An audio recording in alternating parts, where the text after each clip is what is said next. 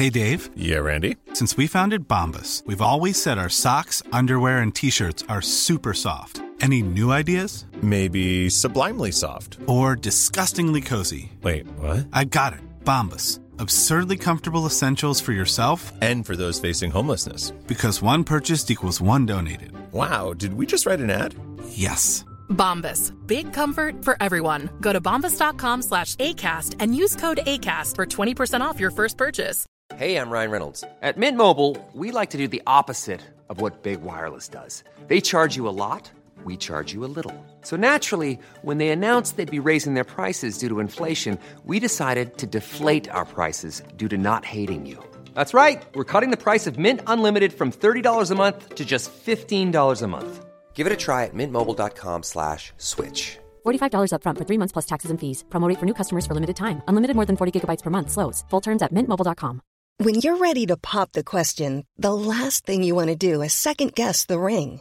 At Bluenile.com, you can design a one of a kind ring with the ease and convenience of shopping online. Choose your diamond and setting. When you find the one, you'll get it delivered right to your door. Go to Bluenile.com and use promo code LISTEN to get $50 off your purchase of $500 or more. That's code LISTEN at Bluenile.com for $50 off your purchase. Bluenile.com code LISTEN. Hello, my name is Gary Mansfield, and this is the Ministry of Arts podcast, where each week I'll be speaking to a different artist. Now let's begin by bagging these bongos.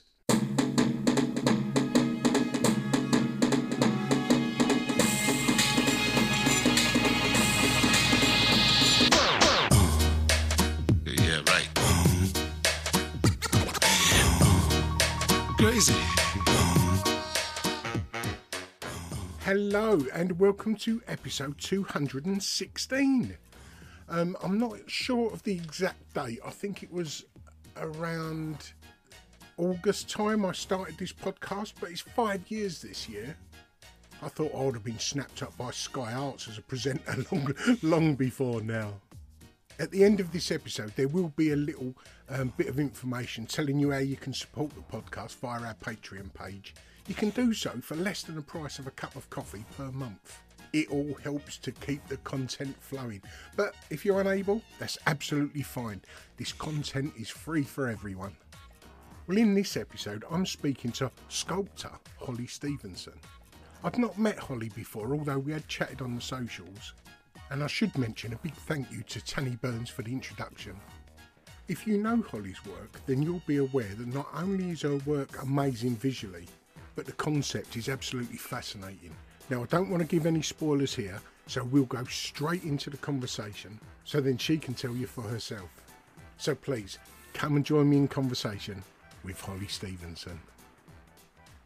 Being an artist, I think, is really strange because it's such a solitary occupation generally, um, but yet it's an occupation that then craves attention. So it's like that paradox, isn't it? It's like, look at me, look at me, look at me, but well, look at my work, which Yeah. is me, but then don't look at me, leave me alone. And so I think um, the way that being in a, a in an artist sort of like community like Thameside rubs off is the fact that you don't feel like a weirdo. You know you're not alone. You know there's Yeah. loads of other weird Weirdos. yeah, Yeah. weirdos going to work in the freezing cold in five layers of clothing Yeah. and a woolly hat and turning on a very expensive ceramic heater or oil filled radiator to make something that realistically nobody needs or wants. There's a there's a big cuddle in that. And getting back to you personally, how would you describe what you do to someone that wouldn't know your work? I make ceramic sculpture. Now, this is the weirdy bit. Um, so I make ceramic sculpture that is um, what can I say? So my work is described as idiosyncratic. Basically, I make ceramic sculpture about how I feel about life. And I've got this ongoing project called In Sigmund Freud's Ashtray. Brilliant. Um, I'm really into psychoanalysis, and I go and see an analyst every week. And I have sort of built this into my practice in the sense that I've taken Sigmund Freud's favorite ashtray, which you can still find on his desk.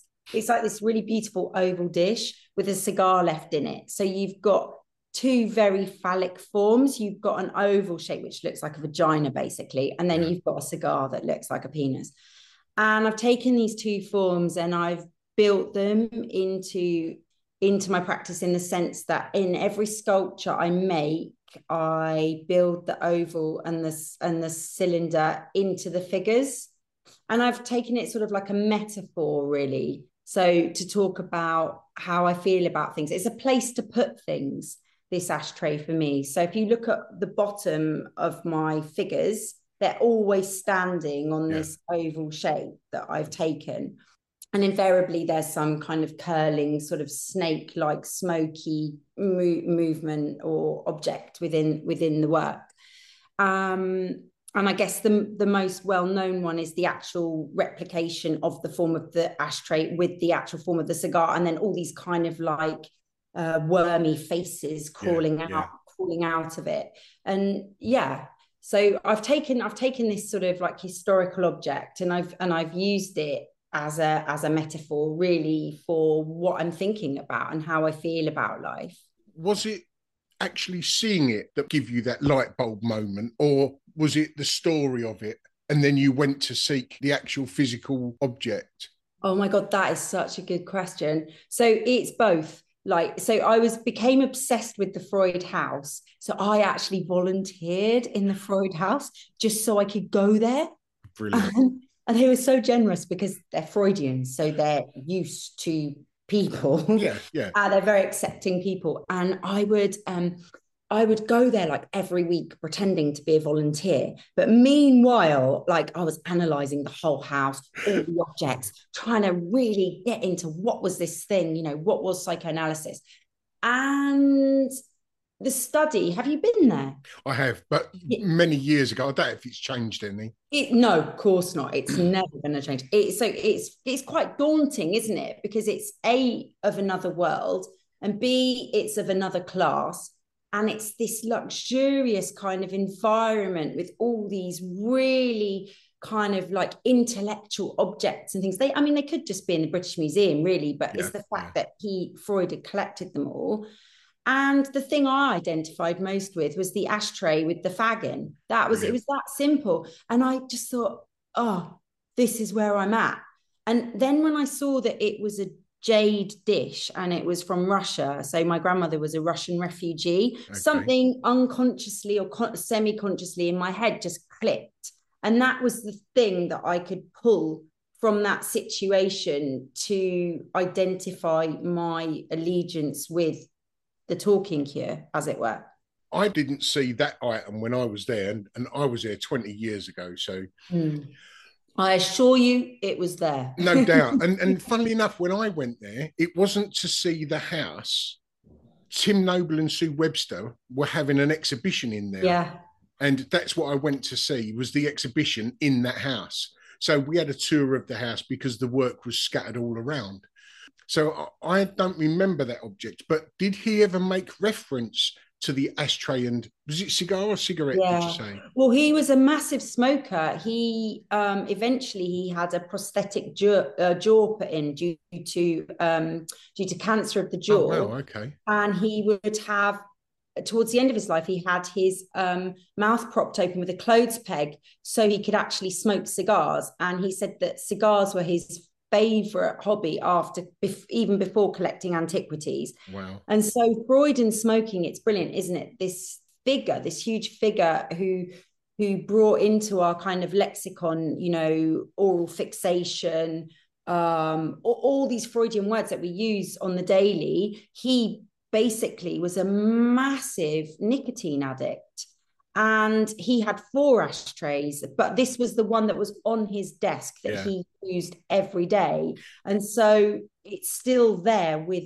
the cigar one of his last cigars left in it and did he ever make reference to that cigar and the ashtray as you are or is that reference wholly yours freud spoke a lot about smoking he also wrote a monograph. uh, he also wrote a lot about cocaine I mean, these were things that he dealt with, like, but not in the way that I'm referencing it. Yeah, He okay. didn't really like contemporary artists, although the Freud Museum is a pilgrimage for contemporary artists. And I don't know if you remember the amazing installation with the mirror. Uh, I, was I it? don't. I don't. Oh, it was just the best. This is really bad. I've forgotten the artist. I think it's Hirschhorn. He just mirrored the whole ceiling. I mean, there's been, you know, like you were saying that um, Tim and Sue were Yeah. there. It, it- they've they've had amazing shows. Like Sophie Calle laid her wedding dress on the couch. I mean, it is a you, you know, uh, like I said, a pilgrim site for for artists. But Freud wasn't very keen on um, contemporary artists. So I don't know, don't really think he would have liked my work that much. I mean, he avoided meeting Salvador Dali for years. And then when eventually he did meet him, he called him a Spanish madman. if if the cap fits, let's wear it, eh? yeah, yeah, yeah. But he did acknowledge he could paint. Yeah. And there is a brilliant drawing of Freud in the house um, that Dali did with his head made up of snails. Oh, super. So, you know, I mean, yeah, but he didn't think much of the surrealists' approach to psychoanalysis. and you personally, Hmm. um, about your creative journey, did you have creativity in the home growing up? Uh, well, depends what you call creativity. But did I have artist parents? No, absolutely not. I mean, I was born on a housing estate in Kings Lynn, and I remember the first time I saw something colourful. Basically, my um, I got picked up from nursery by my friend's grandmother, and she couldn't speak English. She was Indian, and she took us home and she gave us rice and yogurt.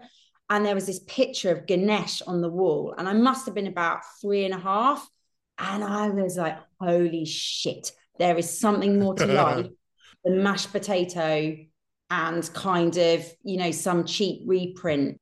Um, my parents went to um, teacher training college. So it wasn't that they were uneducated and it wasn't that they didn't have an idea where the Tate Modern was. And also they were part of that London overspill. So like one of my great grandfathers was the Lord Mayor of Hackney. My mum was born in Margate. And so my dad was born in Greater London. So they were, but they were the kids that had done good. They'd got into teach training college. So they had these ideas, but no, there wasn't really art in my house. No. My mum made Play-Doh. That'll do. You questioned the creativity at the start of that question. Yeah. What creativity was in the home?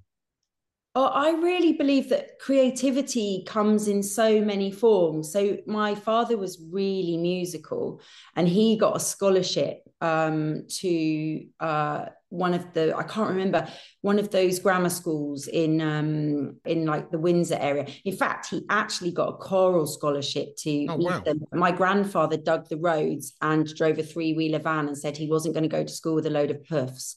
So my life would been really different. At least he wasn't held back. Imagine, I just like, uh-huh. but you know, but actually, from that kind of perspective, if you think about it, it's not about sexuality; it's about class. Yeah. and you know, Yeah, well, unfortunately, you find with a lot of the working class, we're our own worst enemy because we think that going beyond a certain level is beyond us. it's really complicated because I feel really transient, and I think even the art world's really curious place. There are so many glass ceilings in the art world, yet there are so many kind of amazing portholes. You, it's a really generous place in many ways, Yeah. where all kinds of different people rub shoulders with each other all the time. I mean, I've experienced some incredible generosity from people.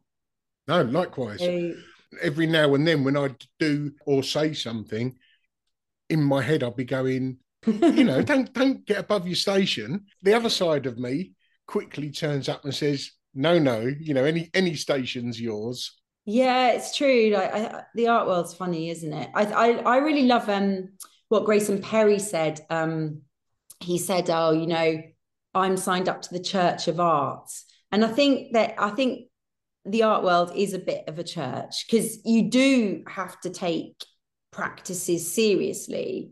You know, you it's like um, you know, when you turn up, I don't know, to a performance and someone's whipping tape off their genitals, you don't Yeah. laugh. Okay, right, fine. You know, so there is a kind of a binding, a binding code of respect, if you want. And Yeah.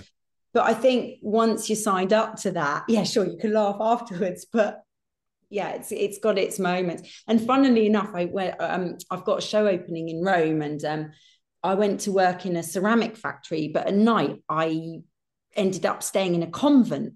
Wow. And I got talking to these nuns and it was quite amusing. And, you know, and it was Sunday and I really thought, oh, you know, and they'd got their chapel in the convent. And I said to them, I said, look, sisters, I am actually signed up to the Church of Art. This is just how it is with me. And, then, and after that, they were like, oh, all right then. And they were so sweet to me, you know, they just expected no more. Superb.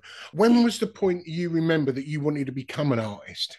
I oh, well, my mother says that I didn't really do anything after nursery school and that all I spent my time was cutting, sticking, and gluing.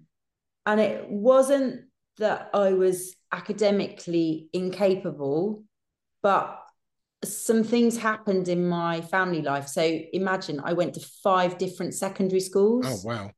Yeah, that's hardcore. Well, each year or Yeah, it Mm. wasn't easy. So was that through time- family moving or through you being a pain in the ass and getting kicked It out? It was my mother. Okay. And after that happened to me, so by the time I went to the fifth secondary school, well, partly though, by the time I'd gone to the fourth, I was a pain in the ass. And by the time I'd gone to the fifth, I just didn't go. So I went to work. So I got this will make you laugh actually. I got, I went, I decided to get a job. I was going to be 16 very, very shortly. So I was going to get a job and that was it. And then I did leave home. But what I did was I went round applying, you can imagine. So I got a job in a fruit and veg shop. I got a job in a cafe, but then I got a job on a market stall, but it wasn't any old market stall. They were milliners and Oh, they yeah. so I got trained to make hats properly, like in Luton, in the um the, the market Wow. was in Cambridge, but I went to the factories in Luton A and I home of got milliners. see- yeah, so like they made hats for Liberty, they worked with Philip Treacy, I met Isabella Blow. I Wow. So it was a whole whole different scene. Although, yes, I had to spend a lot of my time standing on a market stall. That was an education in itself. I I met people. And then so I was always making. I knew how to do certain things, though I didn't see it as art in any shape or form. Then I thought, oh, I can't stand on a market stall forever.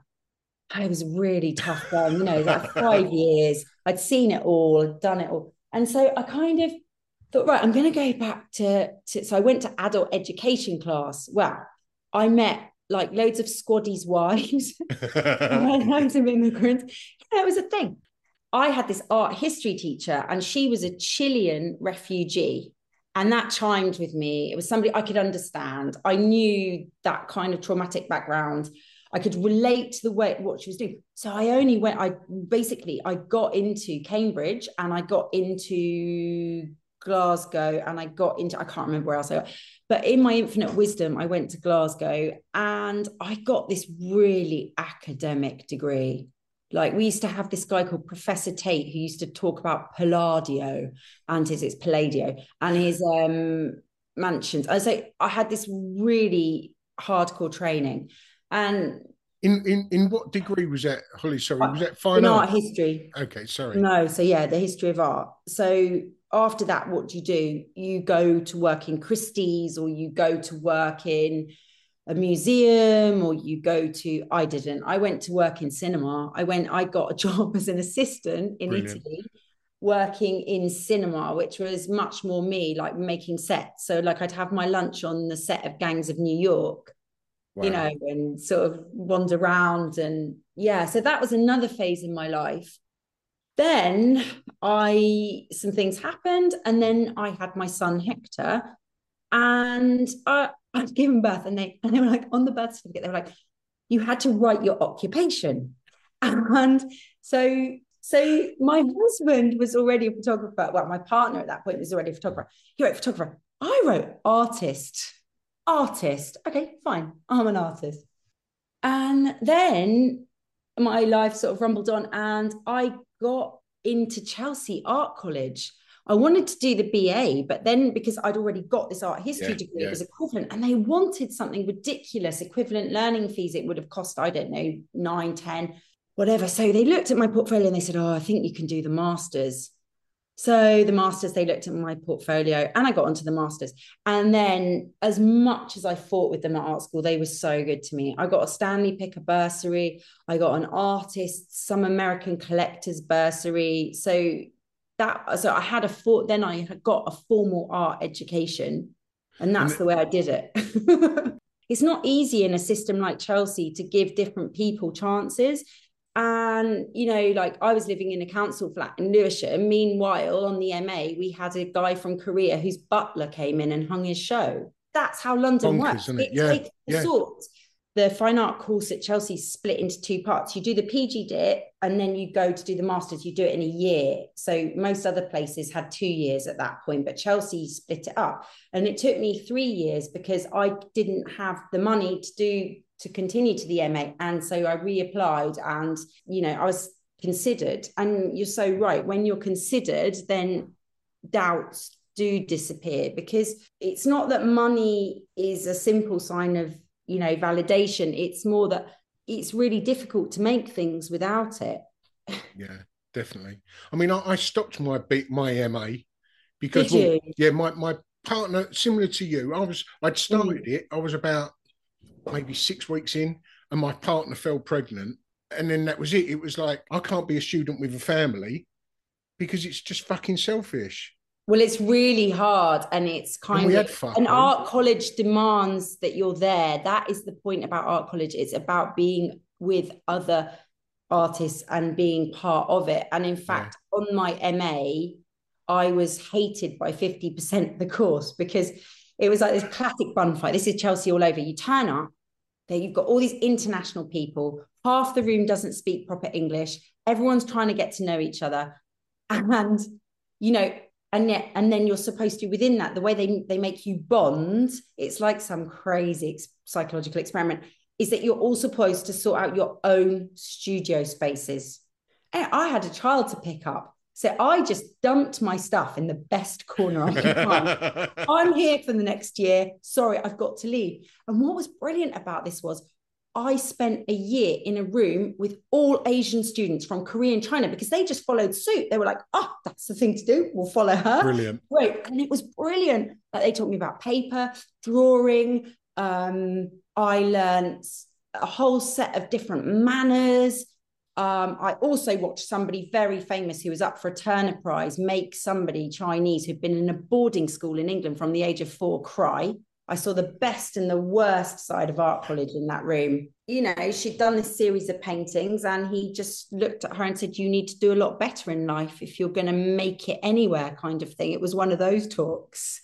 So, I mean, who knows? It might have done us some good. I, I was mean, going to say, how how wrong is that? You know, I don't know. the person crying. Who knows? Yeah, I mean, there was a lot of that art, there wasn't there? No, but that's really interesting because I go to my studio and I don't want to sound glib, especially talking to you, but sometimes I feel like I'm entering a cell. And that's why I really liked staying with the nuns Safe. evening and, the, Yeah. and working in the ceramic factory by day because having some kind of some kind of barrier, some kind of being confined somehow, having it like a specific place that matches your head in which to make art is really useful. And and as pro- and as horrible as it was, I'm sure prison from that point of view, you know, you had to get down to making the work. There was nothing else to do, and that is like having an art studio. You can't have distractions like sofas and TVs and you know, well, you'd never have one of those in an art studio. Why? It's just like go in, do the work, focus. That but is also that what, what I had, Holly, I had no distractions of family and obligations. I Mm. didn't have to go to earn money to get my shopping because I had free shit meals a day best. given to me. You know, so I, I could. Oh, it sounds really good. Like I'm paired with Louise Bourgeois on this uh, giant show at the minute, Body Poetics. And as soon as her husband died, she of she was, you know, heartbroken. Yeah, yeah, yeah. She chucked out the kitchen. She turned the whole house into her studio. And if you've ever seen videos of her, that is it. Like she, Yeah. you know, I, I'd do the same. I'd get. In fact, my son's just gone back to uni and the house is full of ready-made soup. Because cooking and cleaning and doing those things is actually very distracting. Ready to pop the question? The jewelers at BlueNile.com have got sparkle down to a science with beautiful lab grown diamonds worthy of your most brilliant moments. Their lab grown diamonds are independently graded and guaranteed identical to natural diamonds, and they're ready to ship to your door. Go to BlueNile.com and use promo code LISTEN to get $50 off your purchase of $500 or more. That's code LISTEN at BlueNile.com for $50 off. BlueNile.com code LISTEN. I'm Sandra, and I'm just the professional your small business was looking for. But you didn't hire me because you didn't use LinkedIn jobs. LinkedIn has professionals you can't find anywhere else, including those who aren't actively looking for a new job but might be open to the perfect role, like me. In a given month, over 70% of LinkedIn users don't visit other leading job sites. So if you're not looking on LinkedIn, you'll miss out on great candidates like Sandra. Start hiring professionals like a professional. Post your free job on linkedin.com/people today. How did clay come into your world? Uh, it's been a long struggle um, with clay. So I've always really liked that kind of material since a kid, like the Play Doh. And then, Oh, okay. I mean, literally since Play Doh. And then at Chelsea, um, how did it come into my world professionally? At Chelsea, I went to ask about using clay. And I got the guy there's lovely, but I clearly got him on the wrong day. And Grayson Perry was just getting to be really mega famous. And he went, I'm not going to teach you how to make a pot. And I used to be very um, bad at asking for what I wanted. Yeah. And I just was like, oh, I didn't even want to make a pot. Okay, I'll use them. So I left and I carried on using plasticine and making films and collaging and sticking and and um and making uh using paper clay and papier mache and all of that stuff. And then um I'd finished my masters and I was like cutting, stu- gluing, and sticking in this shared studio. I'd always kept shared studio space, partly because my house has always been so small, and partly because it was that one space that I had. Anyway, so I was there with my millions of magazines doing what I was doing. And then I saw my friend at the school gates, and she's amazing. She's a ceramicist from the Royal College, and she taught in the local adult education. I was like, oh, like, how's it going? Yeah, yeah, it's fine. Oh, I'm doing this. Yeah, I'm a part of this group show that nobody will ever see. And oh, yeah. and um, she said, oh, you you should come to my clay class. So I was like, okay, I'll come to your clay class. The minute I got in that clay class, that was it. Grown up plasticine, right? Yeah, building candlesticks, building this, building that, building the other, building, building, building. Then, then I took over the uh, dining table, building, building, building, building, and then I said I could do a show at the old. Um, it was called Griffin Space. My friend Karen David gave me a show, and I said, "Yeah, yeah, I can. Oh, yeah, yeah." And then I supplied these clay sculptures that I'd had to mend with milliput. and it just and it just kept going and going and going but it's just such a lovely tactile material.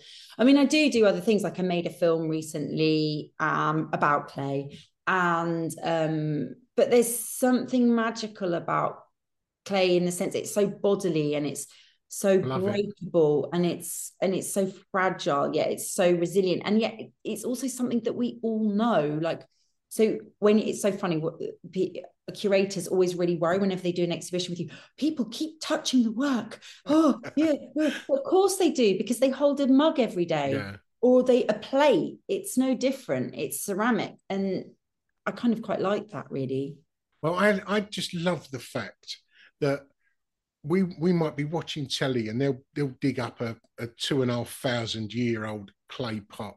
yeah And it's it's no fucking different to what you made yesterday. totally Do you know what I mean? It's it's, it's it blows my mind. where would we be though without the pot that's the vessel i Yeah. mean in every sense like it's such a metaphor, isn't it? A vessel for be, you know, from being female, even being male, we're kind of vessels in a sense. And and and you know, where would we be? What would we gather our stuff in?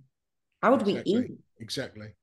So it was it that point when you joined that class and you saw what your possibilities were in that material that you wanted to be it was it was at that point where i really saw how the whole process because the kiln was also part of that classroom the drying room the whole setup i was like okay this is how it works from a to b. And then i realized right because that's the other thing isn't it? It's about making artwork is about control over process.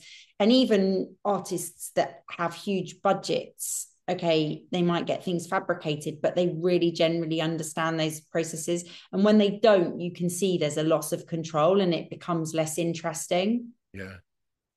Yeah and i think that there's something in that so it was at that point in that adult education class where i could see that process and i knew that if i could get that process for myself that I could then work with those limitations. But it was also in that class when I made my first ashtray.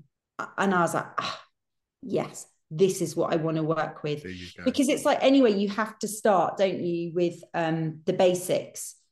I was like, well, I knew I wanted to build enormous form, but it wasn't going to work in the way that I wanted to do it. So I, you know, I worked out that I could use those forms um, with like the nuts and bolts and the you know and the colander that they had real meaning for me and I could use those forms and and then I could build on them and got to make yeah. a big ashtray. So yeah, exactly. So I've kept that object. I really Brilliant. love that object. It's beautiful how your first eureka moment is the one that you're in all this time later. Yeah the like I, yeah, I, just stick to it. Yeah i know and funnily enough i did this funny drawing of this this kind of figure and then i gave it some little legs and um, some adidas shoes and then it says i can't really leave the ashtray. I feel like it's become my dwelling myself.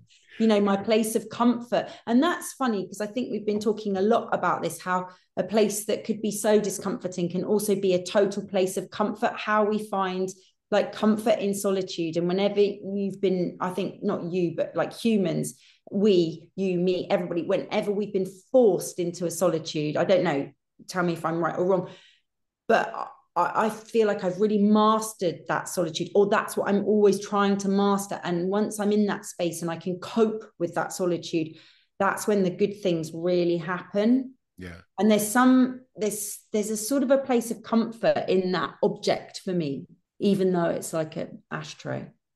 Well, which piece that you've created do you think has got the biggest emotional connection? Probably that ashtray that I made in my adult pottery Perfect. class that doesn't even partic- I mean, it does look like my work, but the colors are different. The glazing is different. You know, I was experimenting with um, you, the the the glaze that you paint on. You know, and it, it's just got a very different articulation. Yeah yeah, I was definitely limited by my knowledge at that point. Um, I, I, I think that achievements are really strange. I, I always feel whatever I've done recently is somehow the most important thing as well. And rightly so. I've actually managed it. It's like, oh my God, I've managed it. So I made a public sculpture on um, a temple in the artist garden, in the roof nice. garden. And there was a missing balustrade. And I basically just recreated the balustrade Brilliant. and I sort of put it in, but I put it in figuratively. And, but I, uh, but I glazed it in a way that it looked like the old moldy London stone. So you could see it, you can't see it. And it's those kind of difficult things that I really enjoy, yeah, afterwards. But I think I've got an emotional connection to most of my work. And if I don't, I smash it. I just nice. get rid of it. Nice. If I know that it's not good enough or it's not going to go anywhere or it just didn't teach me anything or yeah, I get rid of it. If it's not emitting an energy, then yeah, why should it be there? Oh, yeah, I totally yeah. understand that. Well, yeah. I'd, like to talk about the exhibition you're in at the moment, the group exhibition in Giant Gallery in Bournemouth. But just before I do, as a precursor to that, if you could be in a, an exhibition with any five artists, past or present, what would your ideal group show be? Oh my word, that's really difficult because on the one hand, I think I've actually done it. I mean, I'm in it now. I mean, I'm just going to go with the reality of what I'm in because for this, that's such a good question. But then I'm thinking, wow, I don't want to be in an exhibition with them because I'm going to be shown up. And then it's like, oh no, I am actually in an exhibition with them. Circling your question, I'm currently in an exhibition with, is it 18? Yeah, nine pairs of artists. Wow and I mean, I got paired with a Louise Bourgeois, and that was terrifying. Although I did kind of like push for that, but not because I feel my work is like Louise Bourgeois necessarily. It's more that my work is like hers from the point of view she was in lifelong psychoanalysis. Yeah. And her work is all about psychoanalysis, you know, her relationship to that moment. And actually, she hated clay. She famously like had a love hate relationship with it yeah. and she described that the essential quality of ceramics was breakability which was a which was which was something she refused. Yet she was a famous smasher. If you yeah. watch films about her she's always smashing pots smashing terracotta. And her father apparently had this bust of Marie Louise somebody in his office and she wanted to run in and smash it. Brilliant. You know so it's that kind of like tension that, that I worked on um, to make this show uh, where I knew I was going to be paired with her. And I made this film of me smashing objects. And then what I did with the smashed clay objects was I made them into um, I made them into um, ceramics, wall-based ceramics. And I called them the essentials after directly quoting Louise, you know, her opinion that the essential quality of ceramic is its breakability. Yeah, I mean, I think I've done it. I think. and how good did you feel when you got the go ahead that you was being paired with a giant like that? Uh, amazing because it meant that somebody had to believe in me enough to lend me a Louise Bourgeois. So yeah um Mar- i mean marcelle joseph and becca pelly-fry are the two curators and they're both wonderful but marcelle joseph is such a generous person. And so along with richard saltoun gallery actually they lent one of the louise bourgeois the cross-eyed woman which was apparently something louise bourgeois liked to do. She liked to cross her eyes for a laugh at her assistant jerry. And and another collector called kathy wills lent the most amazing watercolor uh yeah i mean that's what we're talking about isn't it? It's like the generosity of others to make culture. Yeah.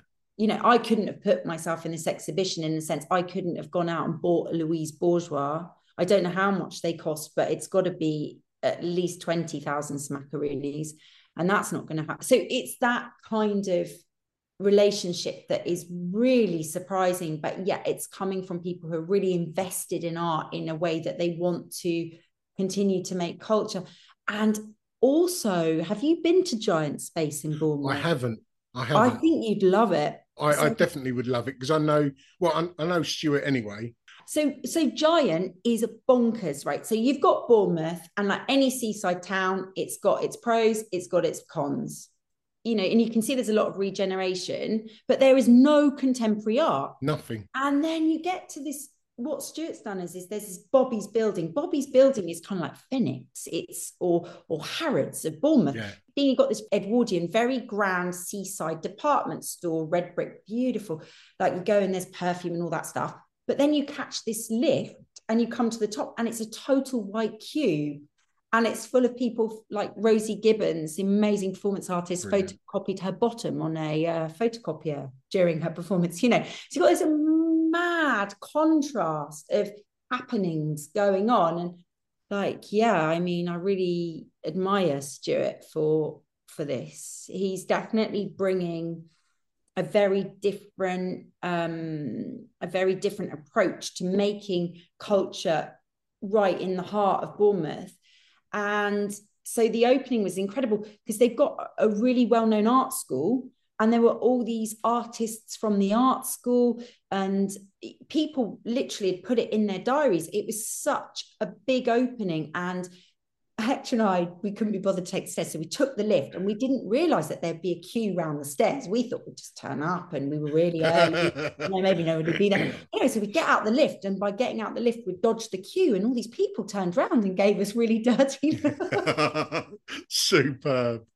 Yeah but there's yeah it's a really incredible space and i think that the um, body poetic show is a really ambitious show that that that that you know the space merits really So you've said that it's um, nine pairs of female artists. Is that Mm-hmm. yeah correct? all female artists because marcelle joseph um has a very feminist policy of collecting female art and she has a um curatorial um curatorial movement that she calls uh, girl power that's it she has a girl power collecting policy which is nice yeah And how long's it on from until?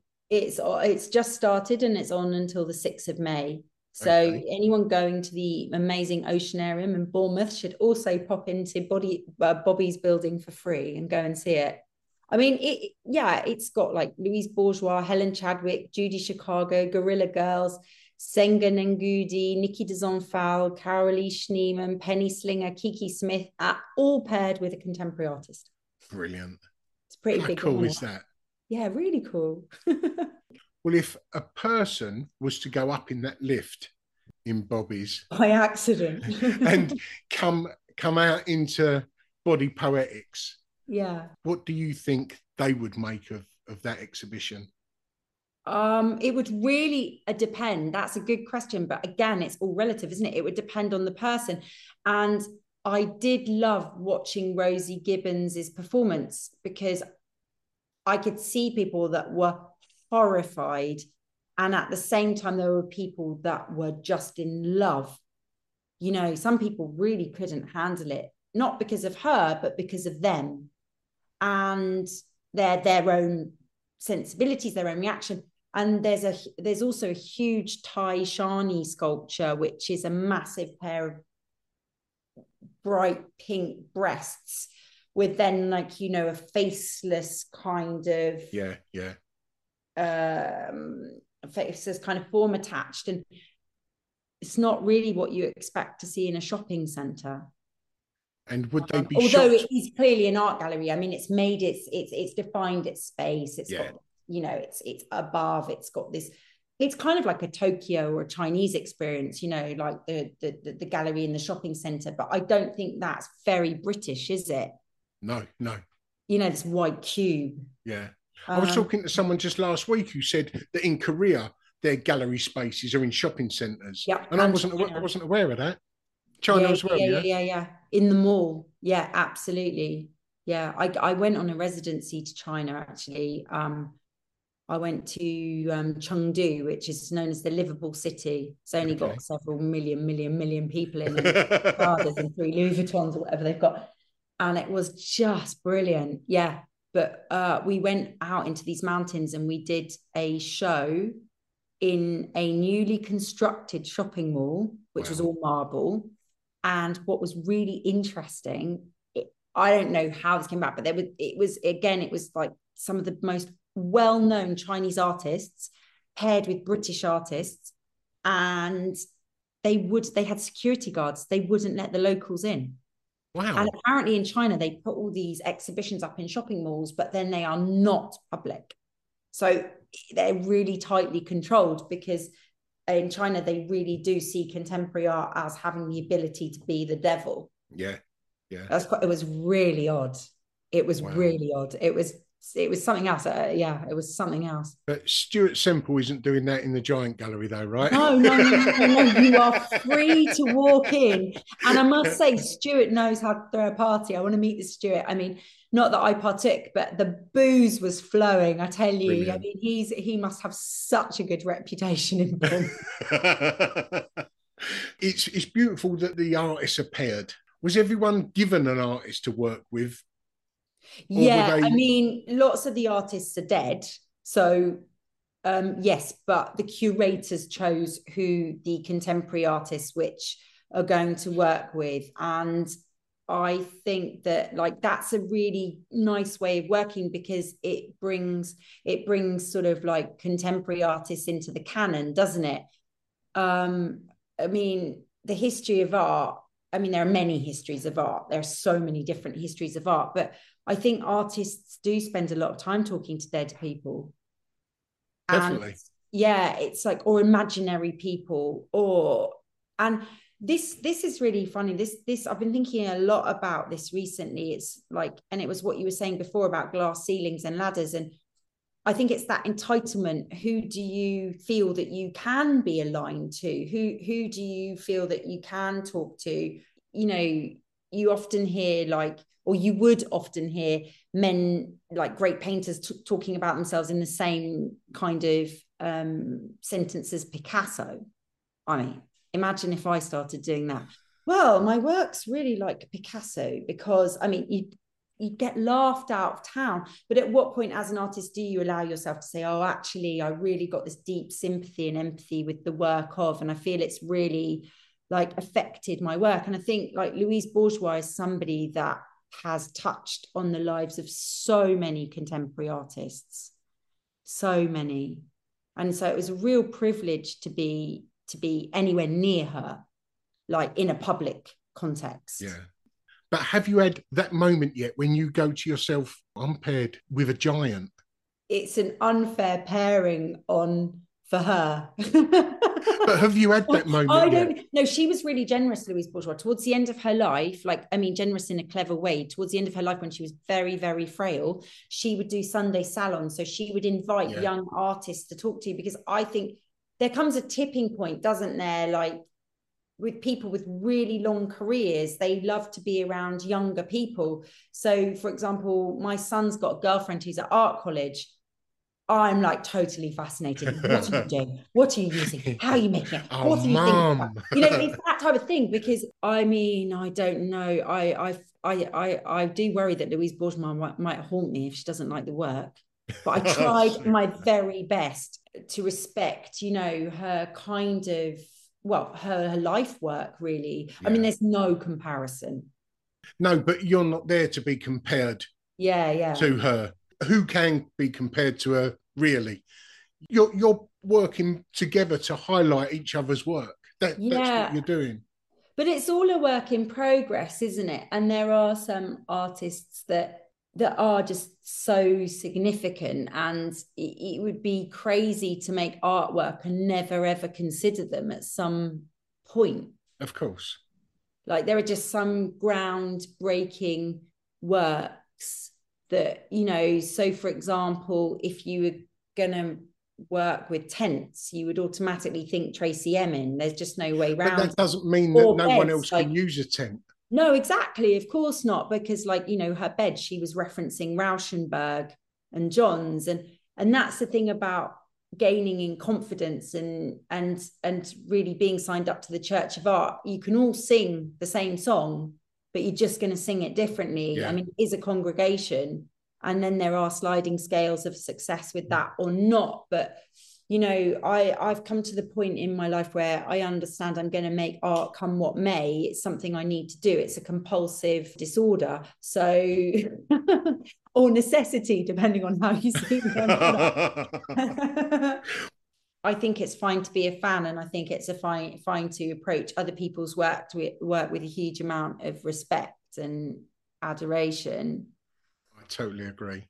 You know, just a shame I don't get to keep one of those Louise Bourgeois. It's going to be the oh, I'll tell you something. It's going to be the only time that I'm going to have my work with a video camera for surveillance. That's the first thing I saw. I saw like this, saw this, uh, you know, like surveillance camera. yeah. Yeah. Ooh, I really have made it. I am so important. yeah, I know. That was the signifier. The signifier was is the uh, yeah the security camera. Oh my god. And Oh. what do you think you'd like to do, Holly, if you wasn't an artist? Be a diamond dealer? That's really bad, isn't it? That is really bad. I mean, that's ethically awful. I'd never run a pub for obvious reasons. I don't know. I really don't know. And the final question Um, where would anyone see what you're doing, be it website, social media? Um, I'm on Instagram, pathetically, and I have a website which I like to update with my um, favorite shows. So you can find me under hollystevenson.co.uk. Okay. And what am I doing at the minute? Oh, I've got all sorts of things going on. I'm in Body Poetics at Giant in Bournemouth. Um, I've got a show opening in Rome at Richard Saltoun next week. Nice. Recentering ceramics. And I'm also in a show in West Kensington in what was the Queen's old Jaguar car showroom. Okay. It looks like a scene that, yeah, it's a very interesting space. And um, that's with Analine Space. Okay. So you got it all going on. Yeah, I've got lots of nice things going on. And then I've got a show coming up at the end of the year, solo show with Pi Artworks, which I hope you'll come along to Where's that? in um, East Castle Street in Oh, town. yeah. Yeah, I know. Yeah, so I'll be sure to invite you. Ollie, anyway, On that sorry. bombshell, See you soon. Right. Thank you very girl. much. You take good care. Ta-da. Bye. Bye. Well, hope you enjoyed that episode of the Ministry of Arts podcast. So we wasn't dictated to by advertisers. We decided from the offset to go ad free, which means obviously we had to self fund. So we set up the Ministry of Arts Patreon page. And without that support, we would not be able to produce this podcast. So if you like what you hear and you're able to support the podcast, just go over to the Ministry of Arts Instagram profile. You'll find a Linktree drop down box which will direct you straight to our Patreon page. And for the price of a cup of coffee, you can help keep us growing week by week. But if you're not able to do that, that's fine because this content is free for everyone. But leaving a review on whichever platform you listen to your podcast, that really does help us get noticed and anyone else looking for an art podcast. Or even giving us a positive shout out on your social media. Everything is appreciated. But either way, thanks for listening, and until next week, ta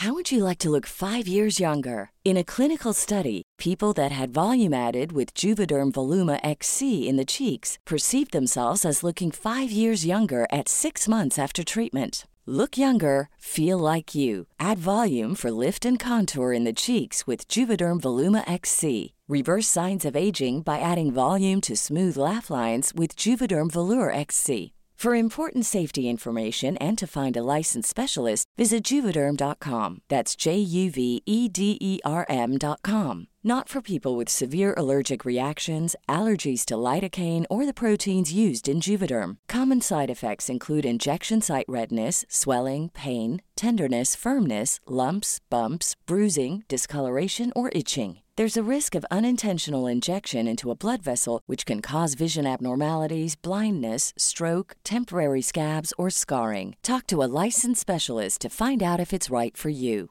Even when we're on a budget, we still deserve nice things. Quince is a place to scoop up stunning high-end goods for 50 to 80% less than similar brands. They have buttery soft cashmere sweaters starting at $50, luxurious Italian leather bags, and so much more. Plus, Quince only works with factories that use safe, ethical, and responsible manufacturing. Get the high-end goods you'll love without the high price tag with Quince. Go to quince.com/style for free shipping and 365-day returns.